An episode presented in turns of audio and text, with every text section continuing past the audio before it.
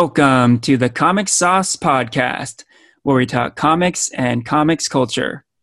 I am Henry Liu, and today I am joined by Christian Diadamo. Christian, how you doing?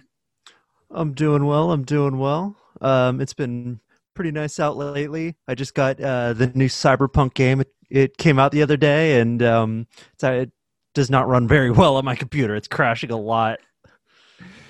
Cool, cool. Ooh. And Cyberpunk, that goes well with today's theme, but we'll get into that shortly. I'm also joined by Porfirio Rangel. Porfirio, how are you? I'm doing really good. I'm pretty happy. Uh, today was a very exciting day. Um, it felt like Comic Con, the Comic Con we were should have gotten earlier in the year, but I guess early Christmas gift. I guess. Yeah, so we can start there. Today is December 10th, 2020, and this very day there was huge Disney announcements that went down, yeah? Uh, so, you know, today's episode will focus primarily on the original Blade Runner movie. We're going to go deep on it, but uh, yeah, we can't uh, move on without at least mentioning these Disney announcements. Pretty crazy. Like a ton of content was announced kind of out of nowhere. You know, this is the kind of uh, geek news that you would expect during, like you said, Comic Con, right? So kind of took us all by surprise there, and really too many announcements to mention. I think uh, we can go deeper into it later. Like um, we're we're planning on a uh, 2020 recap and a looking forward to 2021, and a lot of this content will come out next year. So uh, I think organically we'll mention it then. Um, but yeah, like I said, we can't just you know ignore this news, right? So maybe we can just go around the table a little bit and talk about uh, stuff that uh, was particularly exciting. Um, how about Christian? You want to start with uh, what you found exciting? So, um, the Fantastic Four announcement that Marvel's doing, because ever since that, you know, the merger, when I saw, oh, Fox and Disney are merging, um, man, I hope now is the the time they finally make a good Fantastic Four movie. And then, hey, Yeah. they announced it today, so I'm really excited for that. Very cool. You know they announced a director to the movie already. Oh, they did. Who who did they announce? I think his name's John Watts, the one who directed Spider-Man: Far From Home. Oh, okay, Mhm. nice. And Homecoming. Oh, uh, okay. Yeah. So he did well there. Yeah, I did really like those movies. So Uh-huh. It makes you wonder uh, is the Fantastic Four going to be a young Fantastic Four? Because he worked primarily with younger actors in the Spider Man movies. Uh, so, you know, just speculation, but it's possible. Um, maybe, maybe not, right? Because they did go with a pretty young cast for the most recent Fantastic Four, and we all know how that went. So, yeah, I don't know. We'll see. Uh, but yeah, th- this is cool, right? Uh, we knew it was going to be announced at some point. You know, Yeah. Disney had the rights with the Fox acquisition, uh, but w- it was just a matter of when. And now that it's official, here we go, right? Can't wait. Okay, how about you, Porfirio? Yeah. One, one- one last question. Question. Okay. Uh, I'm excited for WandaVision. Uh, this was the second trailer that we saw today that was released, and I, I guess like the reason why I'm so excited for that one is one, I love Scarlet Witch. Like I, I love her to death. But two, like this is gonna be the first like Marvel content we've had in like a year. So I'm just ready to get back into it. Like and like have these conversations that we've had like in like podcasts like where we watch marvel and then the next week we talk about what we just saw so yeah. i'm ready to get back into that random talk Yes, back to the MCU proper, right? We've had Mhm. very little to talk about in terms of the MCU for a while, right? So absolutely, yeah, I'm Mhm. stoked too. Uh, the the show looks very weird and bizarre, but you know, in a good way. So I'm looking forward to to seeing it. Yeah. Yeah. So uh, similarly, I'm super stoked about a new MCU trailer. Also, this one was the Falcon and Winter Soldier trailer. Um, yeah, I, I already knew like this was kind of the show I was looking forward to the most on Disney Plus. But yeah, uh, seeing the trailer really confirmed it. I cannot wait to see this. Uh, you got to see a little bit of Zemo. You got to see a lot of Falcon and Winter Soldier. Um, and um, yeah, you know, I, I I feel like you got a little bit of insight on on this whole uh, Captain America passing the torch thing too, because at the end of Endgame, it seemed like Sam Wilson was going to become the new Captain America, right? Um, so it made the title of the show a little confusing. You know, it's called Falcon and the Winter Soldier, right? So is he Falcon or is he the new Cap or what? You know, and I think this trailer kind of answers that question because we see a whole lot of Falcon, and he is he is not wielding the vibranium shield, nor is he in red, white, and blue, right? So clearly he's not Captain America in this trailer. And it even starts out with Sam Wilson having a few words about the shield, saying, you know, there's like there's some baggage baggage associated with the shield, and it, you kind of get the sense that he's not ready to take on that mantle yet, right? And uh, yeah, it seems like he's he's not given up the Falcon role quite yet. Um, but yeah, that the another thing that got me really excited about the show is that um, there's a lot of action in the trailer, and uh, it it looks great. You know, there- there's a there's this aerial battle sequence with Falcon that looks really cool. So, yeah. Needless to say, I cannot wait for this show.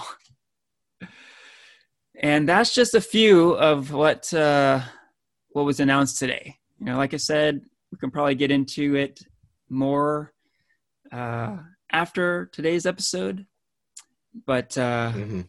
we can we can get into Blade Runner now. Although I guess maybe we should mention a couple other news items, not from today, but from uh, recent times, right? Um, the Spider-Man three news was pretty interesting.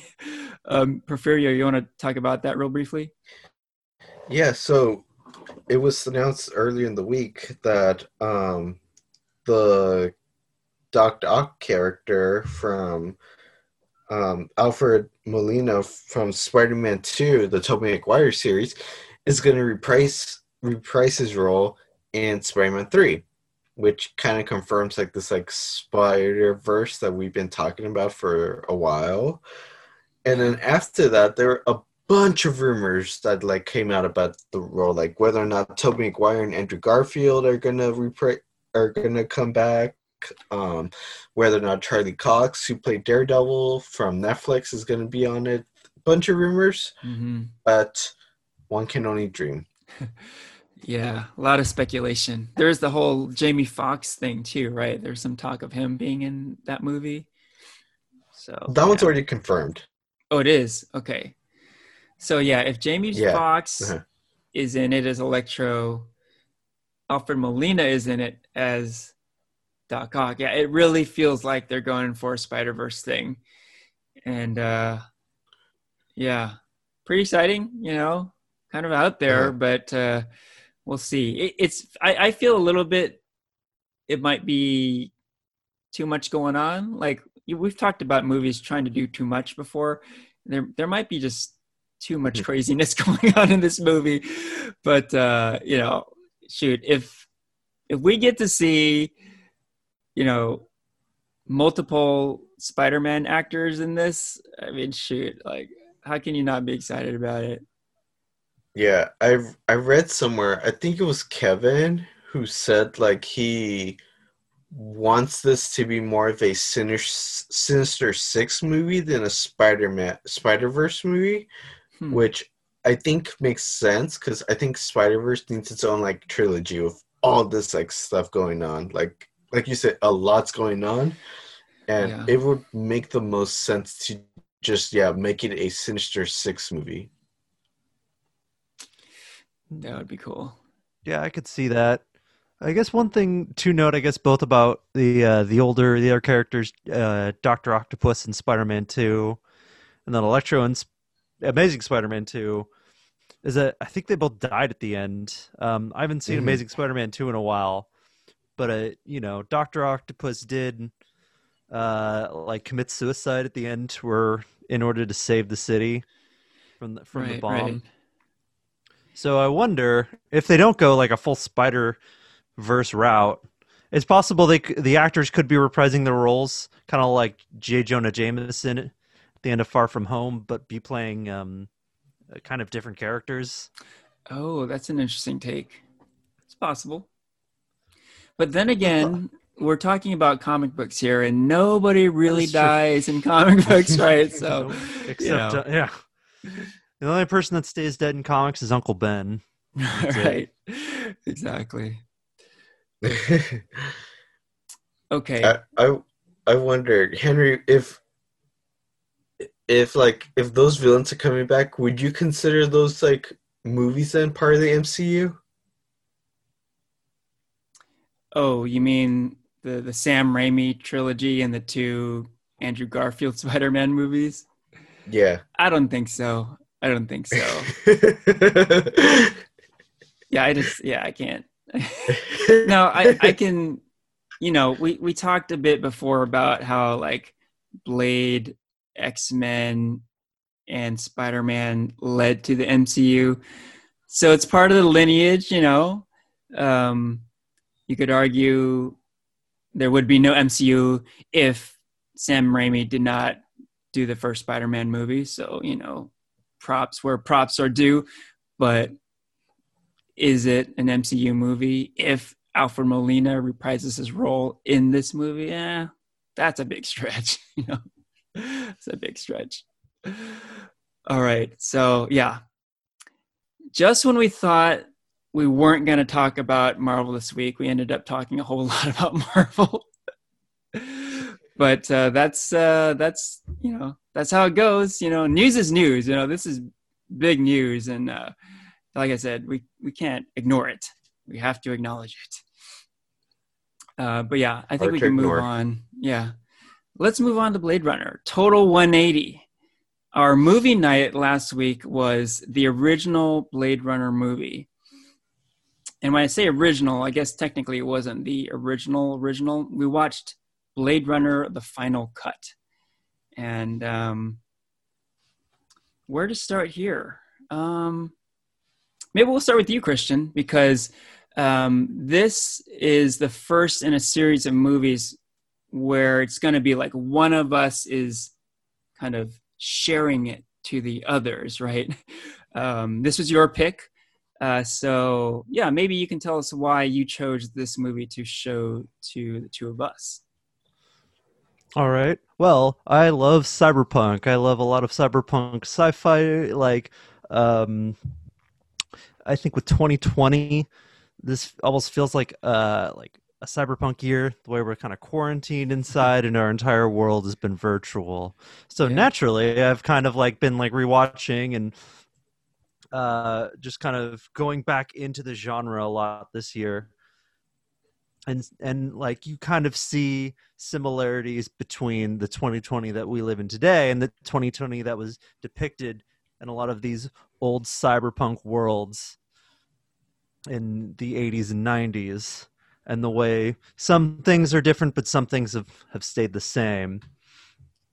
And so uh, blade runner is one of the big kind of progenitors of that that genre the way it blended this futurism as a melding of humans and technology with the like the detective noir films of like the 40s and 50s to kind of give it that atmosphere and I just love this movie. I think it's one of those movies that gets better every time I watch it as well. Uh, the first time I watched it, I didn't really care for it, but it kind of stuck with me. And so it's a movie that like I'll just go back and I'll notice something different. I'll appreciate something that I I didn't really notice before. And so yeah, I I love this movie. What did you guys think of this movie? Well, um, I had seen this movie before a number of times, and I'm a huge fan too. Love this movie. Um, and I agree with pretty much everything you said. Like, it's great sci fi, but it's also thought provoking sci fi, right? Um, yeah, like, you know, we've talked about this with superhero movies, right? Superhero movies are, are great. We all love them. Um, but they're that much more satisfying when they tap into you know what's really going on in the world if there's like a social commentary aspect to it and um, yeah blade runner is just like that right? You can really draw parallels between this movie and real life. And um and it's not just like surface level stuff. We're talking like deep philosophical stuff you know? And uh that's great you know because you can enjoy this movie on multiple levels. You can enjoy it on kind of a surface level. Like it looks just beautiful. Like it's eye candy. Um, and you can just enjoy it on that aspect you can enjoy it as kind of a like a detective noir kind of story um, but yeah you can get real deep into it too you can start to question what makes us human what is human consciousness. I mean, just like real kind of deep thoughts kind of stuff, right? And I, I love uh, stories like this where it's layered. Like you can enjoy it on so many different levels, right? Um, it had been a while since I'd last seen it, so it was cool revisiting it last week, and it really does hold up. I think you know it. It really is a classic, and um, yeah, I, I love this movie too. What about you, Porfirio? Yeah, on my end, this was my first time watching it. I always I I know Christian, you've always told me to watch it, and I told myself I'd get around to it. Um, yeah, this was my, this was my first time, and I absolutely loved the movie. It was good effects. Like it was, yeah, like recorded in the '80s, but it like the effects still were cool. They're really awesome. The music was just like it like drove you into the the atmosphere, the energy of the movie. Harrison Ford was amazing. Um the visuals were really awesome for its time. I just it, it was really cool. And since I love that sci-fi genre, it was hard not to like love it or appreciate it and especially like you said henry like you love a movie that kind of like gets you thought provoking about like like go deeper than just like the surface and think about like how is it relevant to today to today's society or to to yourself or whatever.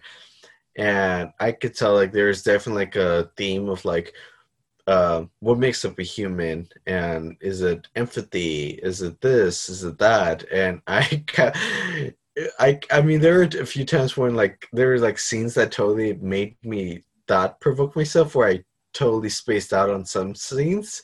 Um but i was just like i guess like uh like um criticizing myself like like like from the beginning of like a robot would i care if this robot died or not? And then by the end i was just like oh god do i care? And it was it was crazy. Um so this was a crazy and awesome movie. So thanks for picking this movie right on so um you know what's cool too i kind of feel like this is a cool companion movie to the anime movie Akira. Um, they're both like cyberpunk staples, right? Like like you don't know cyberpunk if you haven't seen these two. Like this is like they're must see for for that genre right? Um, and interestingly very interestingly both films take place in the year 2019 i don't know if that's a coincidence or what but uh pretty interesting that they both take place in the same year. And like our present day is 2020 so um it's kind of a fun little exercise for us right now to to look back at these movies and see like oh uh, do these movies both of which were made in the 80s do they reflect our present day at all and you know i think the answer is yes you know to what extent you know differing extents sure um, but uh, yeah right now like our present day kind of like what you were saying, Christian, our present day has kind of a cyberpunk feel to it. And it is cool to look at uh, both Akira and Blade Runner as, as, you know, in terms of, oh, how relevant are they now, especially when they were supposed to take place in what is our present day right? So just kind of a cool little exercise. And like another fun thing with with Blade Runner, I think, is you can have long conversations about the themes that come up in the movie, right? We've already touched upon them, like what makes us human. Um, like you can have deep conversations. You know, maybe we can get into that a little bit, um, just because it's it's come up a couple times already. You know, this question of what makes us human. I, I think this movie really asks that question on a number of levels, right? So maybe in the context of of this film, like when you're watching it, like what what thoughts come up for you guys? Like what makes us human? What traits uh, constitute that? Any thoughts? Well, um, one theme that they like that the movie really likes to drive home is the theme of empathy, and on the surface, uh, you would say that empathy is what makes us human, because at the very beginning of the movie is what's called the Voight-Kampff test. So they look at the retinal scan of a what could be a replicant as the person just someone asks them questions uh, and measures their empathic responses. Like at the very beginning, it's like you you're walking in the desert and you see a turtle flipped over. What do you do? Are you going to help this turtle? And you see yourself not helping the turtle. Why not? And there's a big thing to animals with animals um, in the book, uh, especially all animal life for the most part, has ceased to exist outside of very small numbers, and a lot of animals are fake. And they say this in the movie, like, "Oh, is that real? Is that owl real? Is that snake real?" Yeah. And so the movie like tells us or the society that's portrayed in the movie is telling us that empathy is what makes us human and at the same time uh where does empathy come from well it might come from our shared experiences and memories. Uh, replicants of fake memories in the movie. They're imbued with it and they're taught that they're the real thing. Sean Young's character, Rachel, doesn't realize she's a replicant because she thinks all of her memories are real mm-hmm. until Deckard tells her that her memories are actually implants. Right he and tells her, her own memories. memories. right? Yeah, yeah. Tells her her, her her own like very personal memories. Yeah. So I guess the big question is: Do you guys think empathy is what makes the human soul? Do you think we are essentially our experiences, a collection of our experiences? Yeah, I love questions like this because it just it, it just makes you kind of dig deep and and it, it's thought provoking, you know. Mm-hmm. Uh, but, but before I go on, uh, what about you, Porfirio? What are your thoughts on on that topic? On what makes us human? Yeah. Oh, yeah. I I kind of agree with Christian. I think it's um, empathy, like how much we care or not care about certain issues. Um, I mean, like obviously as human beings we're mammals, and then there's like other mammals like dogs, elephants, blah blah blah. But I guess like the major difference is like we know like the difference between right or wrong. We know like um I don't know, like are you gonna um when you're walking down the street and a homeless guy asks for money, are you gonna give him money or are you gonna keep walking on with your daily life because it doesn't concern you? Um so I guess it's like that like uh self-conscious ability to like uh like free will i guess is what i'm looking for like to make your own decisions and um live with the actions of those decisions um i guess that's what's the biggest difference you know of what what makes a human versus like a different form of being Yeah. Yeah, I agree with a lot of that. You know, one interesting thought I had was, well, you know, we talked about having a soul. You know, is that is that kind of the defining characteristic of of being human, having a soul? Um, because I feel like what we're talking about, like having empathy, having emotions, that that kind of lends itself to having a soul. Like if you're a soulless person you have no empathy. You you don't care about anything right? You could still be human but you're a soulless human right? So i feel like you know what makes us human it's maybe not exactly these things because i feel like you could be a soulless human right? Um, just like you could be a soulless robot right? So um yeah very interesting stuff. I think in this movie we see we see different characters. We we see humans who are you know uh who who have empathy and humans who don't and we see replicants who have empathy and replicants who don't. So th- there's some gray area there right? Um so may, to me maybe the bigger question isn't what makes us human it's like what gives us a soul right? And and and the answer to that i think is the stuff we've been talking about. Having empathy having emotions feeling love for another being right?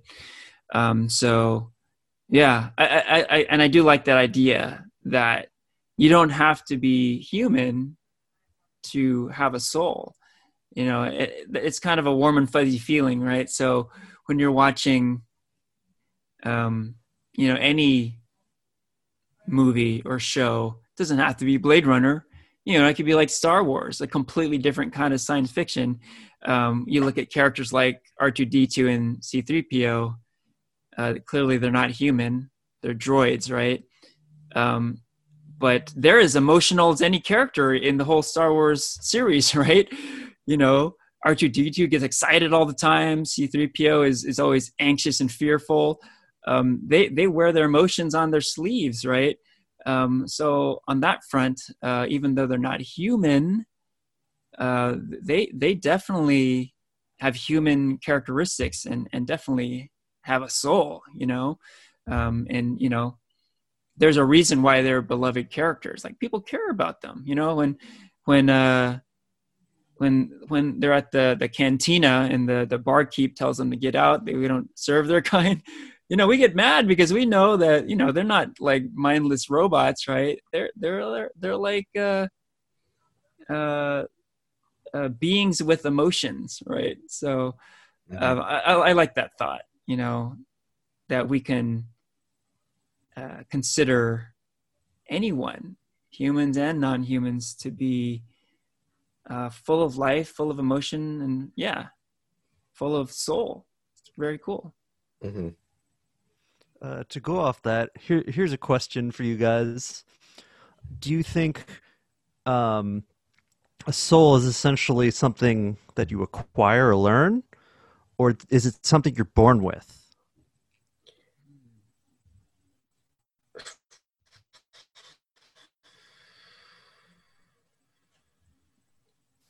I want to say you kind of have to learn what it's like like again like learning like philosophy of like learning what's right or wrong. Like i guess like what i like, like what i was saying earlier like a soul is like this like um i don't know like this like feeling of like living with whatever whatever reaction you have like this like uh like part of your body that tells you like you did the right thing or like can you live with this guilt or like you did the best you could and stuff? Um and to understand that you have to learn it from human interaction social connecting and stuff. Like if you're like born isolated or whatever like a lab rat like i don't know like homelander from the boys or something like you kind of don't understand like why somebody is crying or how to um i don't know maybe i'm like thinking too much ahead of it um but i think it's something you kind of have to learn uh, that was your question right whether you're Mhm. born with it or you you learn right Yeah.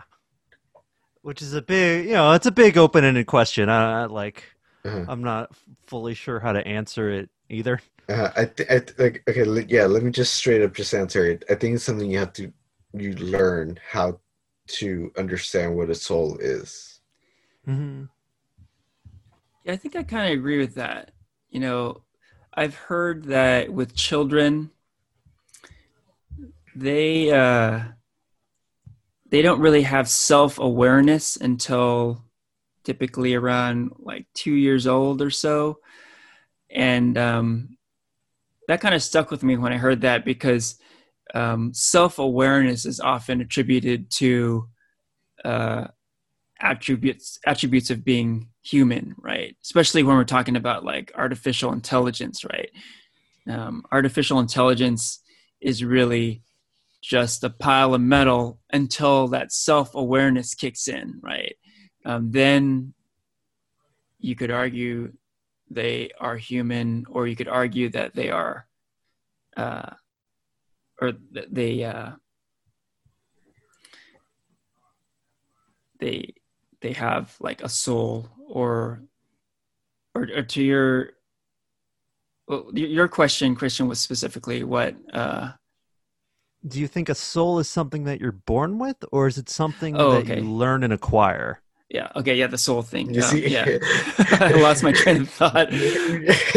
See, me too. Yeah, that's what I was like. uh, but yeah uh, yeah so if if if human children need some time to like you're what Porfirio was saying to learn uh, to have a soul then um, i think the same would apply to you know artificial intelligence you know to get that self-awareness right uh, so so yeah i, I- I think i agree that it, it, it's a learned kind of thing Well, yeah. What, what do you think, Henry or Christian? So, um, I guess I want to keep going off of the idea of self-awareness, and because that reminded me of something. Well, uh, in high school, that I learned, you know, Maslow's hierarchy of needs. Um, I don't know if you guys, if you guys also learned that.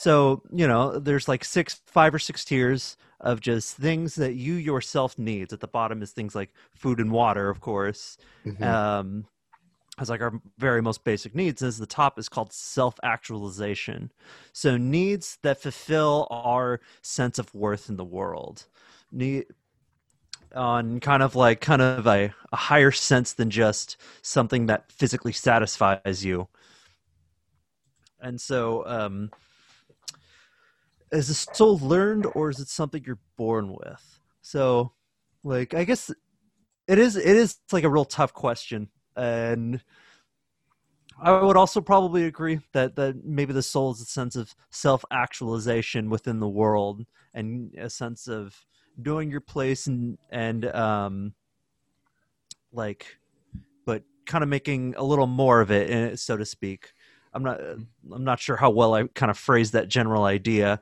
but um in the sequel, Blade Runner 2049, there's a really good scene between Ryan Gosling, the Blade Runner, K, and uh, Robin Wright, who plays the like I think she's the police chief, Mhm. and um, K asks her the que- or says to be bo- to be born is to have a soul, and Robin Wright Mm. responds, "Well, I think you've done pretty well without one."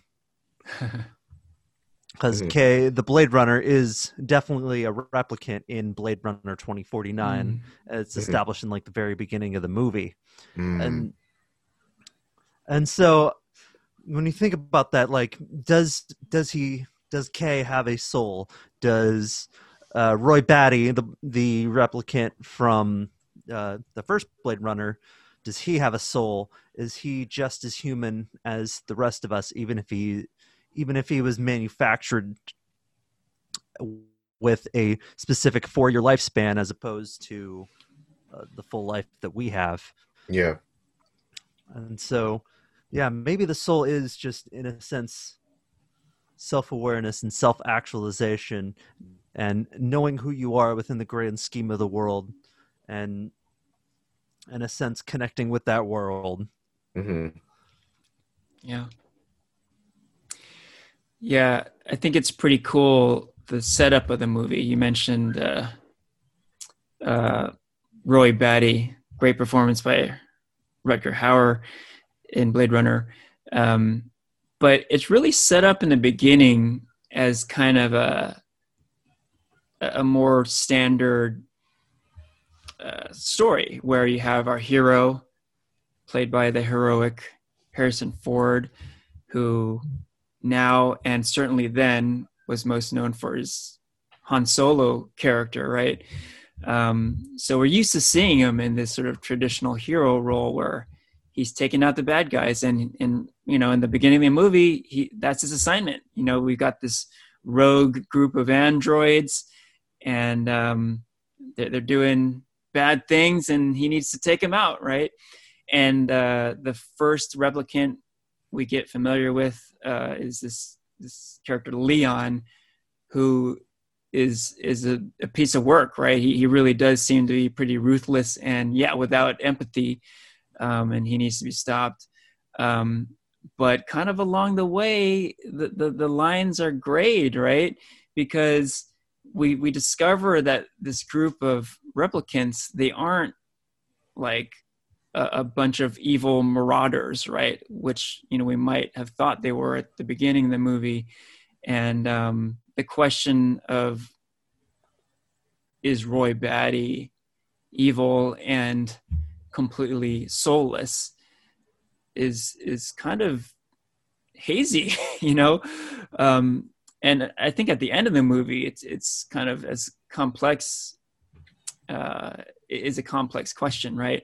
I, I certainly felt empathy toward him. You know, I felt like it was a symp- sympathetic character, right? You kind of feel for his his situation, right? And um, yeah, certainly at the end, I it wasn't this feeling of of oh, like everyone's rooting for Deckard to take out Roy Batty, and you know everyone goes home happy, sort of thing. I remember when I first watched this movie, I, I kind of had that frame of mind, and I was a little disappointed because I was like, okay, I want to see Deckard like take out Batty and and just you know save the day, right?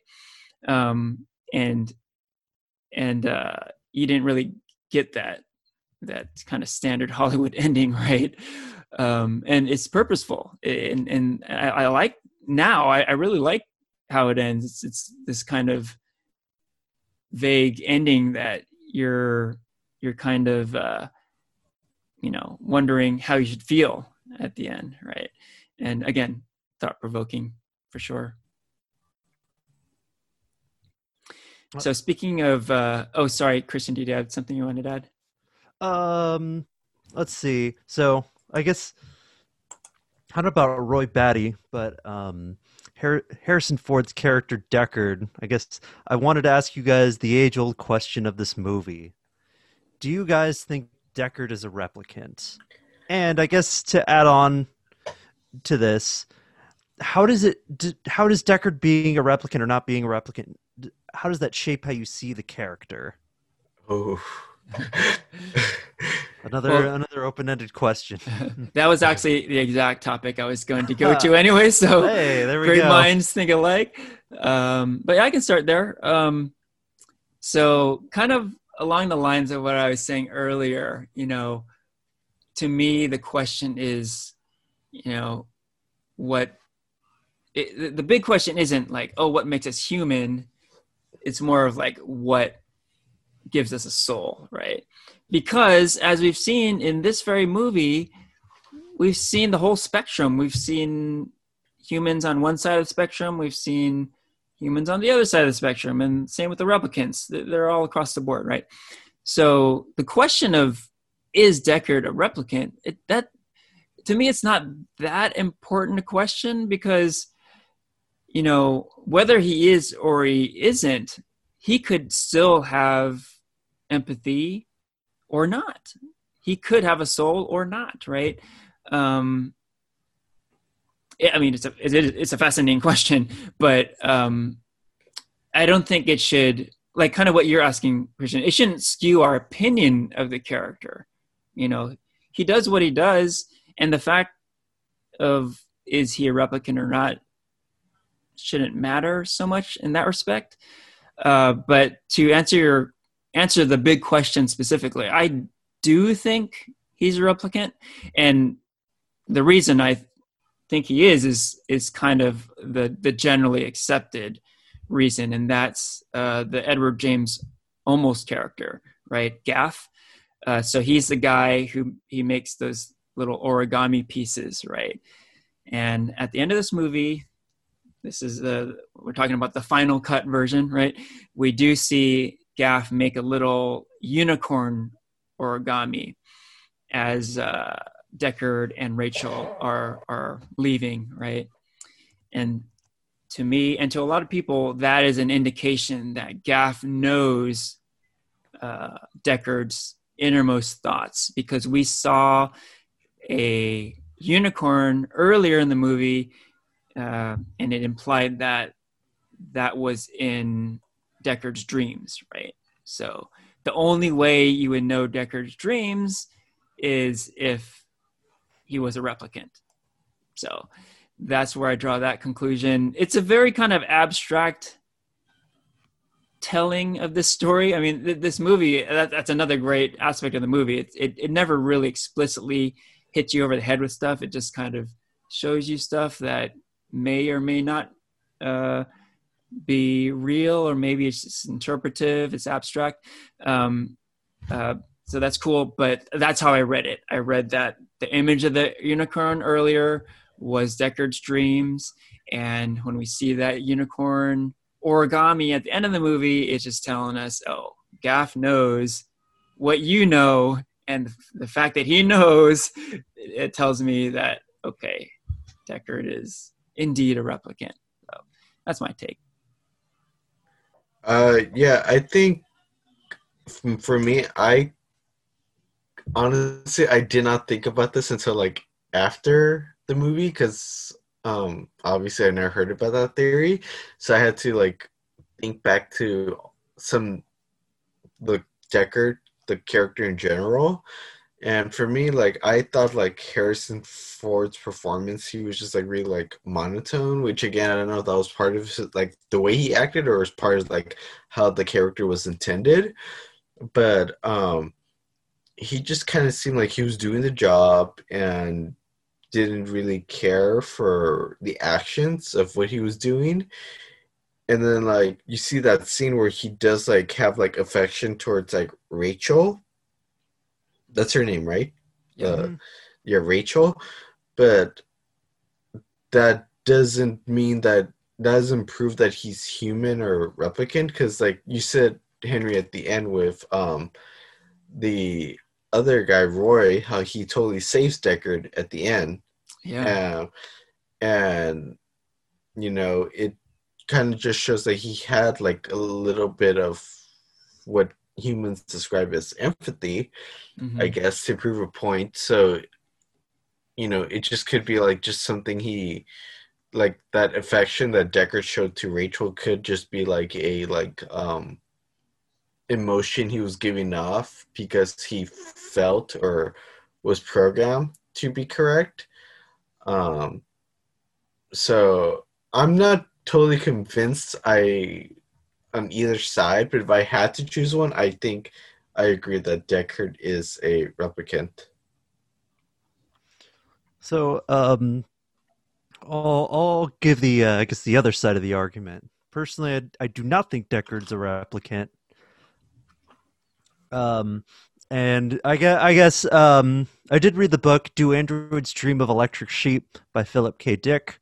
Um, that is like kind of it's based on or you know blade runner is based on there's a lot of differences between the two. So mm. i don't think that um he him not being a replicant in the book is totally uh true for blade runner. Um but i do think i guess this about it. I guess this is how it ties in. So i think that we were talking about how the soul is essentially earned and how there's a sense of self actualization and empathy and helping people. You know how Roy Batty pulls out Deckard at the end of the movie when he's hanging for his life, and her response to save him, kind of like you know the test that they were giving replicants at the very beginning of the movie. And so, in a sense, maybe maybe a soul in that sense is achieved. Soul and being an empathic person is through helping people, and so Deckard essentially saves Rachel at the end of the movie from being hunted down, which um, after he kills the first replicant, he is told that he has to kill Rachel because Rachel deserted the Tyrell Corporation building. And so I think that at the beginning, like Harrison Ford is a sense earning his soul, and that because of his life, because of what he's had to do, and because of the world that he lives in and this kind of um, dystopic you know los angeles where it always seems to be like nighttime and raining a lot that in a sense it's it's molded this person to where even though he is a human and he might pass the Voight-Kampff test he doesn't have a soul and he, he may not essentially be any different from a replicant who was just born to do manual slave labor on other planets that mm. doesn't really have a choice. They can't think for themselves. Because um, there's another scene at the beginning of the movie when a cop tells him it's something like you're either a cop or you're nothing. Right. We don't really get a sense of who is Harrison Ford, Harrison Ford's character Deckard, outside of just like his kind of like really small dingy apartment and seeing him just kind of just hang out at this bar and that's it so maybe so i don't think he is but i think he's he's autonomous enough to where in a sense it doesn't it doesn't matter mm. mm-hmm. that he's uh, uh, you know he's kind of like the, a replicant in his own way almost mm-hmm. That's some heavy stuff, Christian. Going deep. Uh-huh. I, I do have to say, it was really cool to see Harrison Ford in this movie because, I mean, like he literally did this movie as he was doing the original Star Wars trilogy, right? So, I mean, I guess his hair is a little shorter, but he looks exactly like Han Solo, right? But it's such a different character, right? Um, but it, it there's that it's that juxtaposition, right? That's really cool, where you you, you see with your eyes, you see you see Han Solo, um, but um, your your notions of of uh, of a sci-fi hero are really challenged, right? Because you're seeing Han Solo, but like, like what is he doing exactly? Like he's, you know, that there was. I think you brought up that scene uh, with with Deckard and um, and Rachel Porfirio, and um, mm-hmm. it's uh, it's I guess it's a love scene, but he's really rough with her, you know, and um, and he's really forceful and uh, it, it's not it's not the smooth talking rogue uh, smuggler here, right? You know, the guy who says, "I know," right? It's not that guy. this guy is is clunky. He doesn't know what to say. He's when when he's having this emotional moment with Rachel, like you could see he's kind of struggling. Like he doesn't know like how to behave really, right? Um, and uh, and yeah, also like what you said, Porfirio, he, his the performance is is a little bit like robotic, right? Um, mm-hmm. Again, like a real 180 from uh, the Han Solo character. I mean, uh, Harrison Ford kind of speaks in a monotone, uh, any character, but no, it, it, with Han Solo, you, you, know, he he's he, uh, he kind of like what I was saying before with the droids like you know he wears his emotions on his sleeve right? When he when he gets mad he he, he lets himself he, he lets it be known right? But yeah. deckard deckard's very uh you know less explicit right? He, he keeps he keeps things guarded mm-hmm. right? Um so I, I, that was just i i think that's cool right? It, it's just rare like you see that kind of uh comparison you know? I mean and both these characters are so iconic too right? Han solo and deckard and for them to to be in that same era of harrison ford's work is just cool to to sort of make those comparisons. Mm-hmm. yeah they're they're all like just these like tonal opposite characters. Yeah yeah. Um yeah another cool character in the movie is uh, the Daryl Hannah character, Pris. Very cool. Um, another kind of iconic character. I'm sure she's been like cosplayed a lot at conventions and stuff. Um, and uh, yeah, and, and she was definitely part of that uh, transition, right? Of of the audience being like, "Oh, these replicants need to be stopped," right? Mm-hmm. To like, "Whoa, like I can re- I really feel for these characters, right? Um, clearly, she's not human. She's not flesh and blood, um, but uh, there's there's something about her that you know you're kind of rooting for her, right? And, and you definitely want to know like like more of her story, right? Um, and yeah, like and just a cool look too. Like she she kind of does that we're like uh, blackening of her eyes uh, with the rest of her face being all white thing uh, later in the movie. It's a really cool look. Yeah, I, I I mentioned the aesthetics of the movie. Just just pretty much everything aesthetically about this movie is really cool. I mean, the set design is is like phenomenal. Um, but the yeah the character designs, you know, Deckard's coat and um, the look of uh, Pris is like really cool. Um, Gaff has this really cool look to him too. Um, yeah, just I, I, can't say enough about just just the look of the movie. Uh, Porfirio, you mentioned the the music too. Like the combination of like what you see and what you hear just makes for a really great experience. Yeah, I was definitely getting like Stranger Things like kind of vibe from it. Yeah, like, like a lot of synthesizer. Yeah. Sure. Uh-huh. Yeah yeah, yeah, yeah.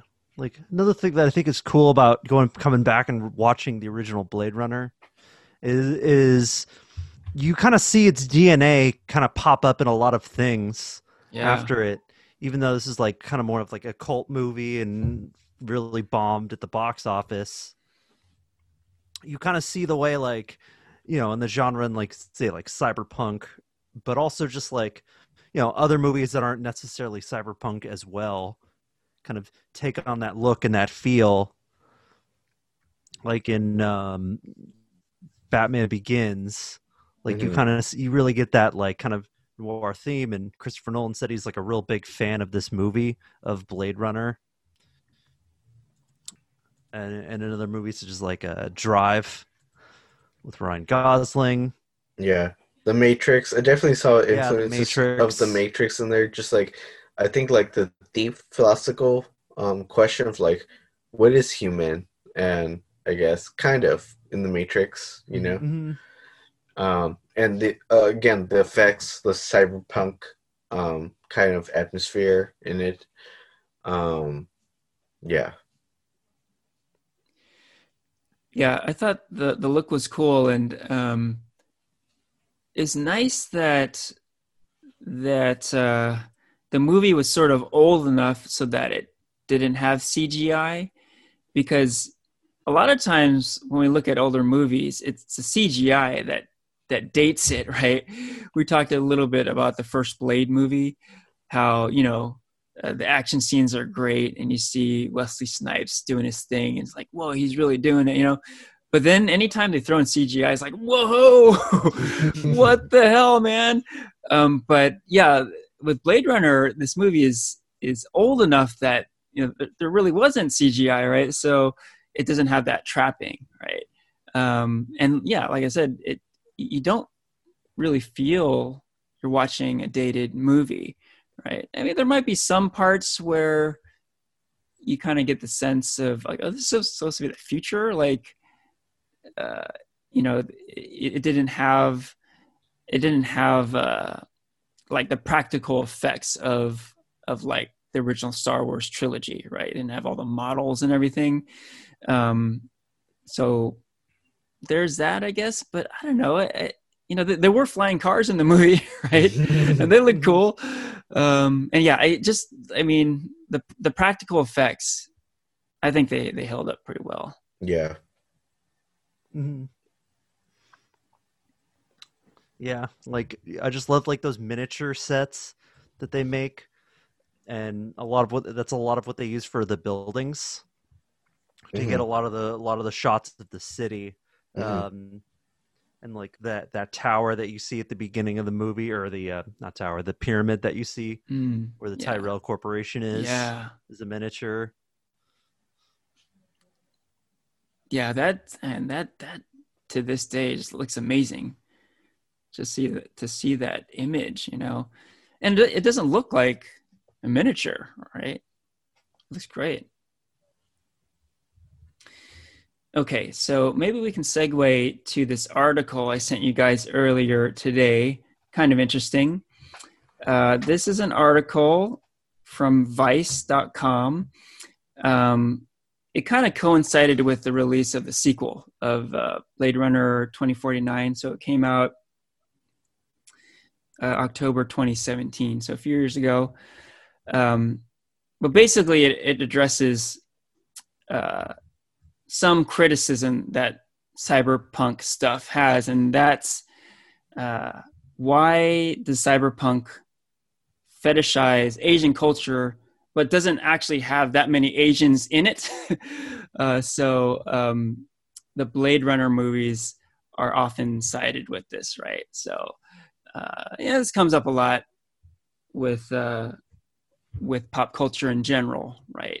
A mm-hmm. lot of stuff we watch and read feels Asian, but where are the Asians? you know.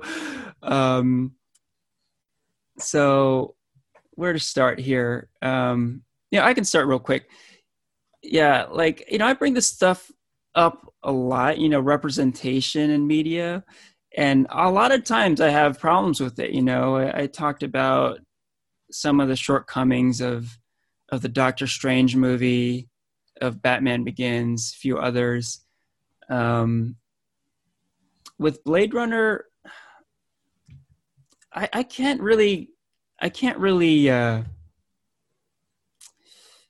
how can I say it? I, I don't want to. I don't really want to bash Blade Runner for this. Um, it seems kind of odd, but Blade Runner. I mean, this movie came out quite a while ago, 1982, right? Um, and to say like, oh, it's an old movie, you know people didn't know better back then. That's that's a shitty excuse right? Um, but you know you have to keep in mind the context of the times right? What was in the public consciousness? What was going on? What was the zeitgeist of the era? Um, and it really wasn't these things right?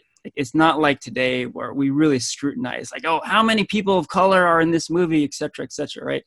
Um, and as it was uh, it was kind of such a beautiful love letter to Asian culture. It just aesthetically, it's so great, right? And there were some Asian actors in it, like none in major roles, Um, but uh, the great James Hong is in this movie in kind of a cool role. He's like this eyeball designer in a really bizarre scene with replicants early in the movie. Uh, there's there's a Japanese female actress uh, later in the movie who kind of helps Deckard with his investigation. Kind of a cool character there also. Um, so it's not completely void of Asian actors entirely, right? Um, so I, I, don't fault it too much for that. Um, I might place some criticism on the sequel. I know we're not going to focus too much on Blade Runner 2049 today, but um, there was some complaints about that movie for not having Asian actors. Um, the actor Dave Bautista is in the movie, and he's part Asian, uh, so we should probably call that out. But um, with with the consciousness in mind that okay, cyberpunk tends to lack Asian representation. Um, it, it was almost like a, defiant stance by the filmmakers not to have Asian actors, and um, yeah, it, it would have been nice to to have some some more representation in that movie. Um, but I'm kind of rambling here. What what are your guys' thoughts about this particular topic?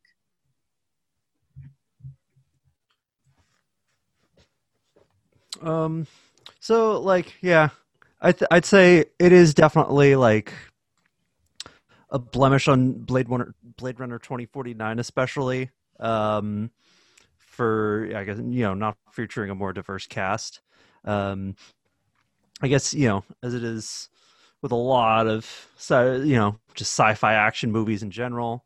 Um, and you can kind of tell that cyberpunk uses a lot of th- things like the uh, the Tokyo skyline and that kind of like real neon aesthetic that like you know I think uh, like, that Tokyo is like kind of known for. And so um like it, it's it's interesting because like I you know there is like there's also the other side of cyberpunk which is the stuff that is made in Japan. And cyberpunk actually, ha- as a genre, actually took off a little more in Japan than it did in the United States.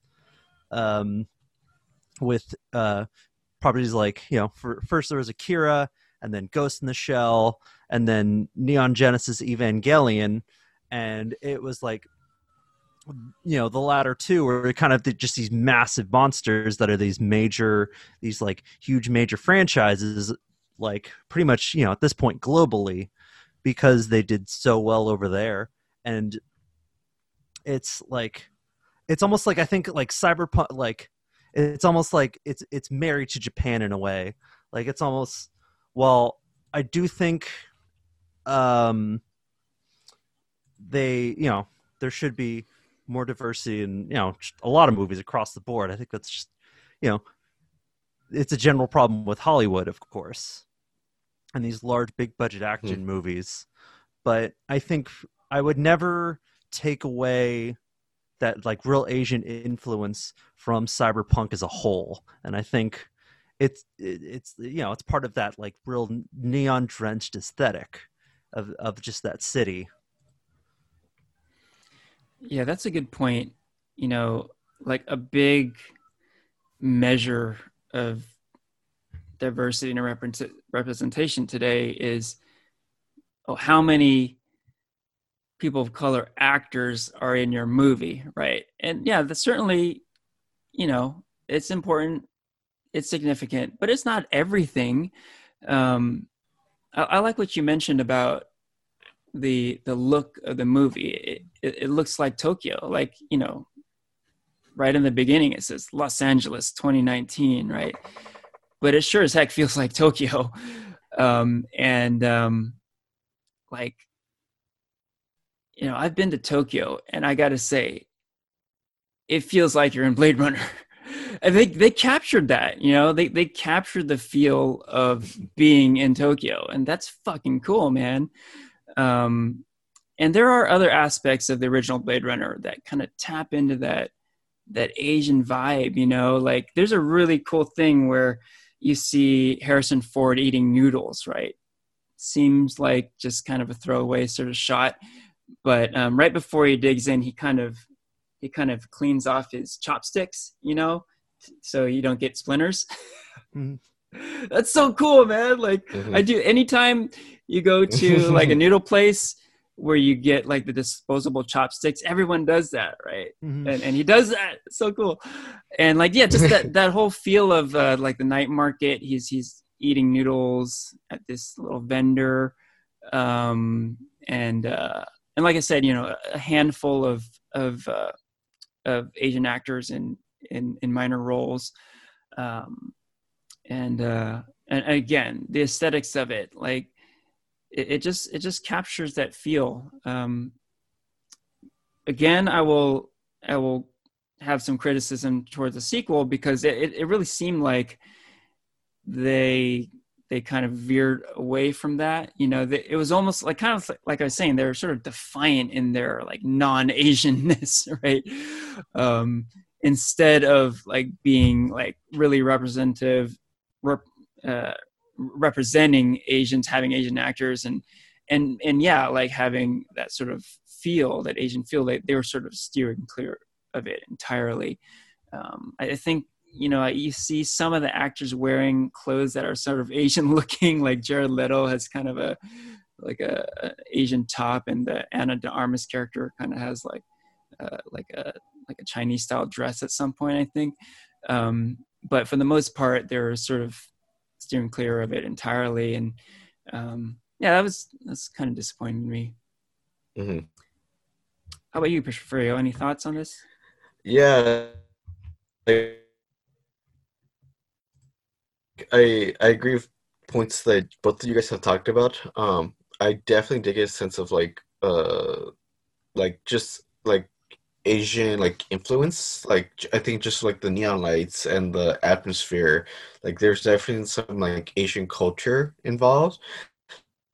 Um, but no Asian character so much, and I definitely feel like I've I've seen that in a lot of like cyber cyberpunk films nowadays, like um, Ghost in the Shell, like another like whitewashing with the casting of Scarlett Johansson and Altered Carbon, like another TV show that features like an almost like all white casts, you know, with like these like uh Asian influences in terms of like um I don't know, like fighting style, like martial arts or uh architecture, um, that kind of stuff, but there is no Asian characters.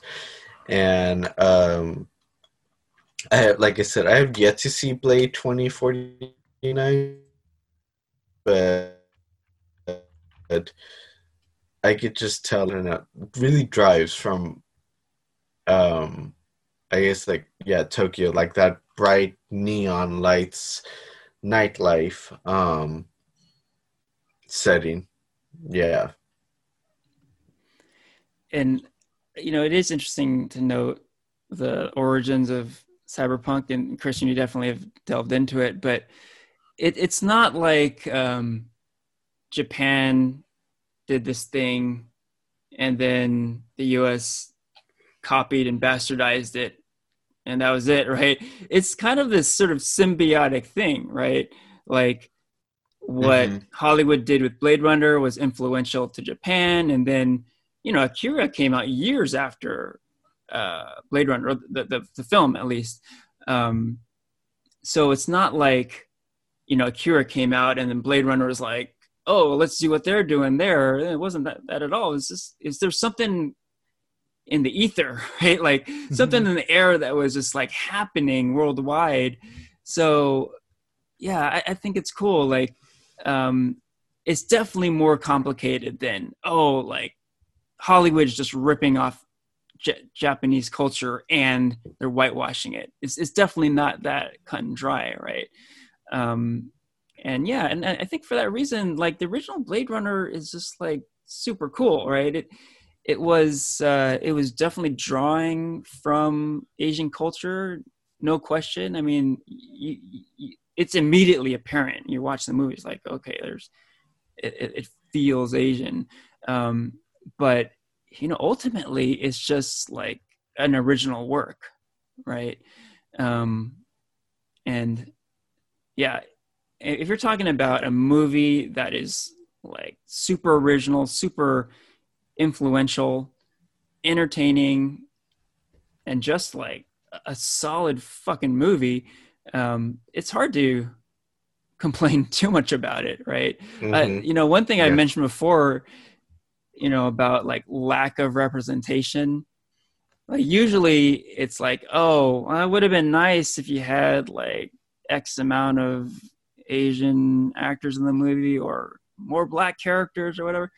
Um, but when you're dealing with uh, like something like this, it's almost like oh, like like you know whatever whatever they did here, it, it's all good, man. like it worked.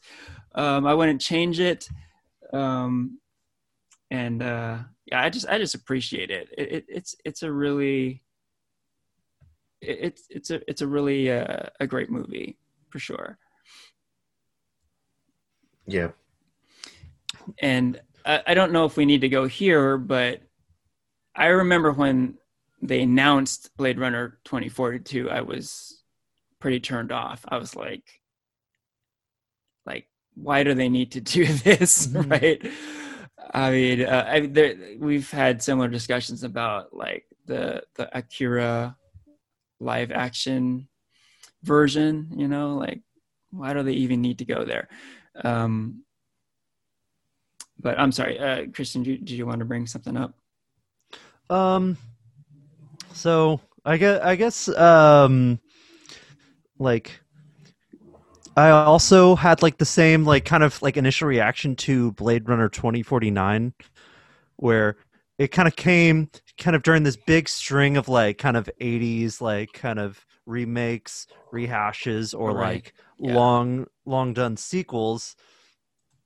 Uh and so part of you is just thinking like, "Oh, is this just going to just kind of like water everything down and is this jo- just going to be just like an action movie that doesn't really get to the heart of what is blade runner this like really slow burn kind of atmospheric kind of movie and so uh you know i, I actually think 2049 personally uh, is um better than the original blade runner overall. Like oh, wow. it totally surprised me when i was watching it.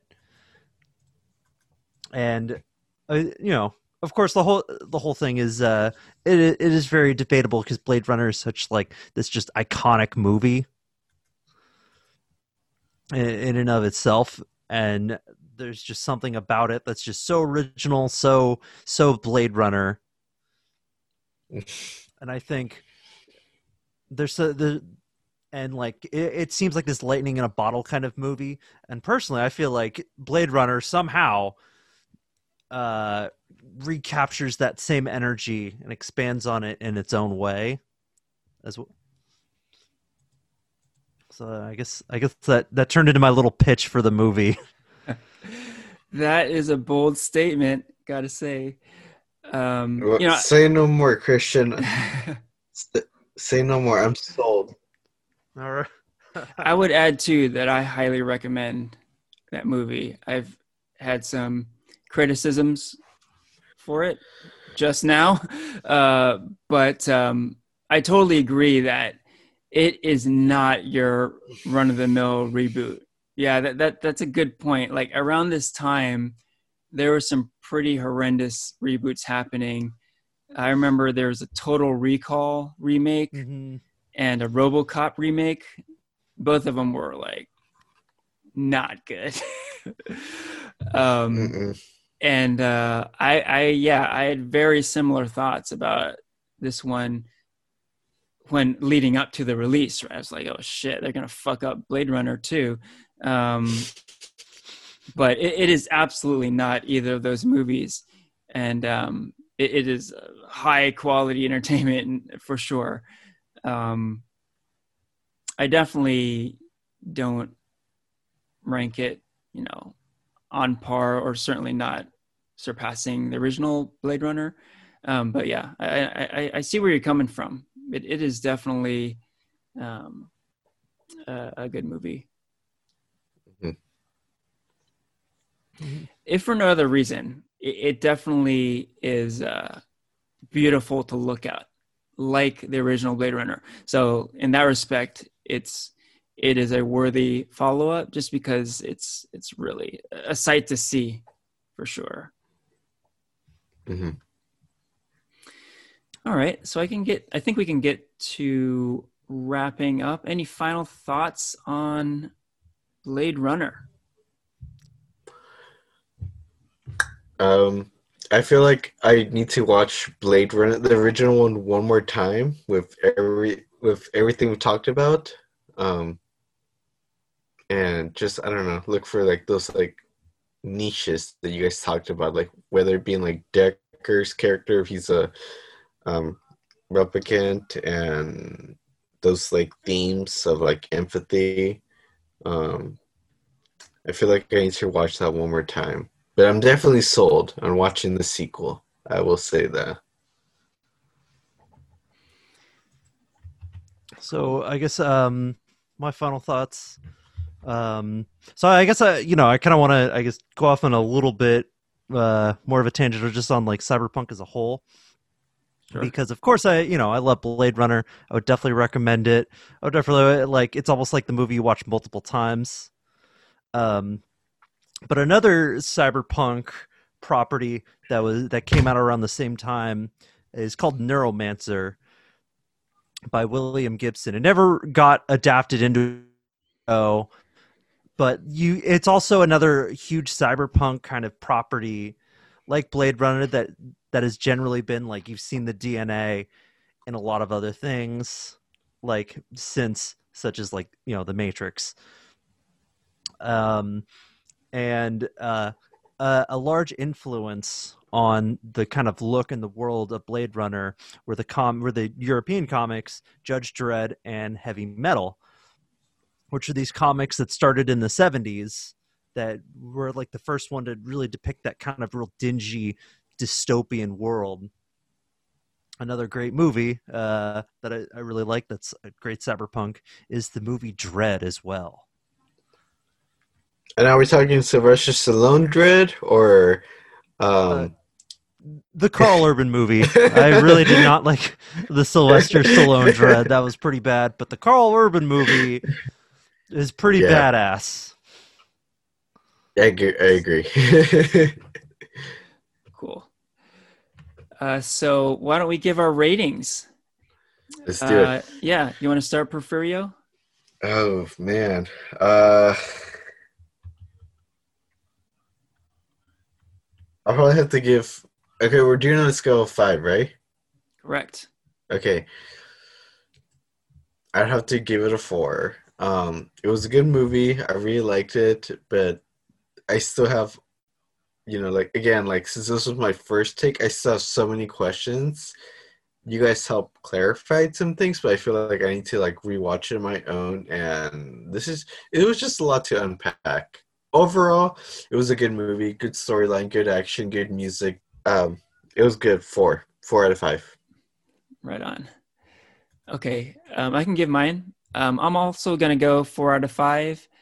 Um, yeah, I I know what you're you're saying, Porfirio. Like a movie like this, it's it's a lot to process, you know.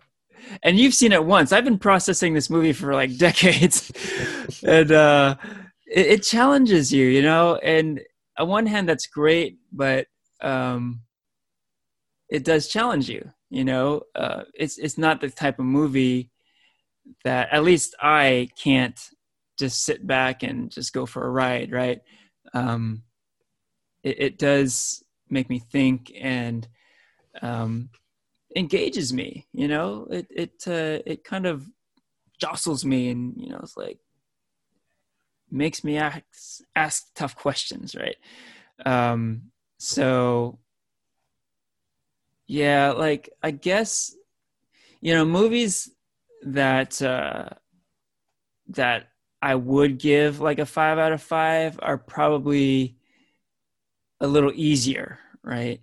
Not to say they're just like mindless entertainment kind of stuff, but it, it doesn't. It, it's not that much of a uh, a challenge, you know, that much of a uh, an assignment to to watch, right? Like, yeah, I feel like you have to be in the mood to watch it. In a way, in a way, yeah.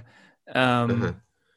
uh, another thing I want to mention is like, like I I've I've been giving fours on almost every movie review, and like, I I I, I'm so like like harsh a critic that it's really hard for me to give a five. yeah, like I was thinking like before we started recording, like I, I want to give this movie a five, but like I- I'm just I just yeah it, it it's just like I'm not I'm just I'm too hard on movies I think but uh, there's no question this is a classic and and uh, everything I mentioned like the aesthetics of it the performances and um the, the depth of it you know it's uh it's it's a real achievement. Uh, that you know um I definitely hold that it's uh it's it's a cinema classic for sure. Um and um yeah recommend it. Absolutely Mhm. how about you christian Um, I would I would actually agree as well. It's uh, I think a four out of five movie. I think that, you know, I do I do love this movie. It is like this big classic, and um, you know, it's a movie I've seen like over and over, and like I could talk about this movie for a long, long time. And but like, you know, of course, of course, the movie's pretty rough around the edges, and it doesn't come out as much in the final cut as it does in some of the earlier cuts.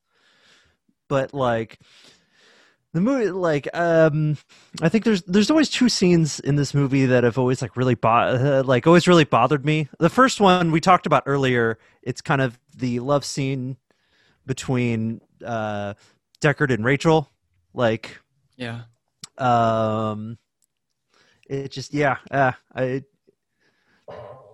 i think that that scene like well it does i guess you know there's- something that is to be said to both of those characters like yeah and like you know it, it definitely it, it oh it looks like assault like it looks pretty rapey when you when you Yeah. watch it and the way he just Yeah. is like kiss me and so like ah that's it like you know like blade runner 2049 kind of yeah they smooth smooth over i think that scene Mm. um